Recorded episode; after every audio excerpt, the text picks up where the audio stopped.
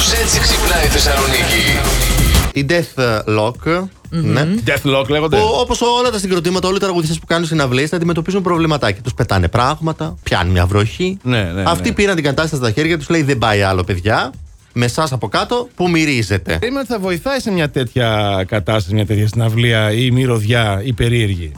Θα βοηθάει. Ναι, φυσικά. Είσαι καλά, εδώ σε ένα λεωφορείο μπαίνουμε και μυρίζουν και παρακαλάμε. Σκέψου τη μουσική που παίζουν αυτοί και τώρα σκέψου τη φασαρία που γίνεται, σκέψου το χαμό. Θα ενίσχυε νομίζω. Ναι, και εκεί που είσαι στο χαμό και είναι και death metal και χτυπιέσαι και κάνεις, ξαφνικά κάνει ένα έτσι αριστερά του κεφάλι σου και σου έρχεται η μυρωδιά. Death metal. Και το death metal. Πάει το metal.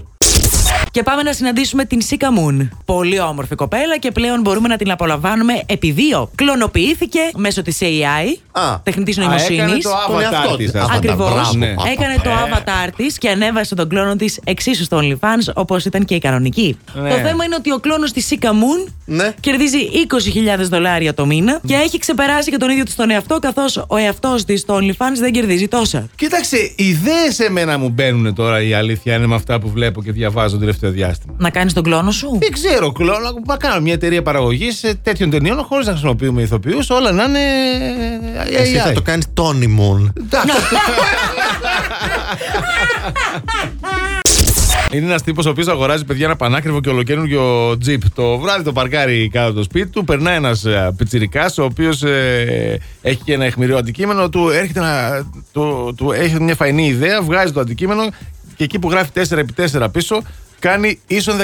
Το γράφει, το χαράζει ίσον 16. Το πρωί ο τύπος πάει, το βλέπει, τρελαίνεται, λέει δεν είναι δυνατόν, καινούργιο αμάξι μου το έκανε αυτό το πράγμα τώρα κάποιος. Πες μου, πάει να το αλλάξει το καπό. Δεν συμπληρώνουν ούτε μια μέρα που πήρε το αμάξι. Πάει το ίδιο βράδυ, το αλλάζουν το καπό, το ίδιο βράδυ ο πιτσιρικάς βλέπει πάλι το 4x4 σκέτο, πάλι βγάζει το ίδιο, λέει ίσον 16. Τρελαίνεται το άλλο, δεν ξέρει τι να κάνει. Ξαναπάει στην αντιπροσωπεία, λέει: κοιτάξτε, κύριε, δυστυχώς υπάρχουν πολλά παλιόπαιδα που κάνουν το ίδιο πράγμα. Δεν το έχετε μόνο εσείς το πρόβλημα. Και άλλοι διοκτήτες τζιπ. Εμείς έχουμε κάνει μια πατέντα. Κολλάμε ένα μεταλλικό πλαίσιο πάνω στο πίσω κάπου που γράφει με ωραία γράμματα 4x4 ίσον 16 και το γλιτώνεται αυτό. Τρελαίνεται αυτό, το βάζει, λέει: τι καλά. Το βράδυ περνάει ο πιτσιρίκος, βλέπει. 4x4 είναι 16. Προβληματίζεται, ξύνει το κεφάλι του, λέει τι να κάνω τώρα, Τελικά βγάζει το αιχμηρό αντικείμενο και χαράζει το καπό ακριβώς από κάτω. Σωστός! Plus Morning Show. Κάθε πρωί στις 7. Γιατί δεν έχει σημασία με ποιον κοιμάσαι κάθε βράδυ. Σημασία έχει να ξυπνάς με μας.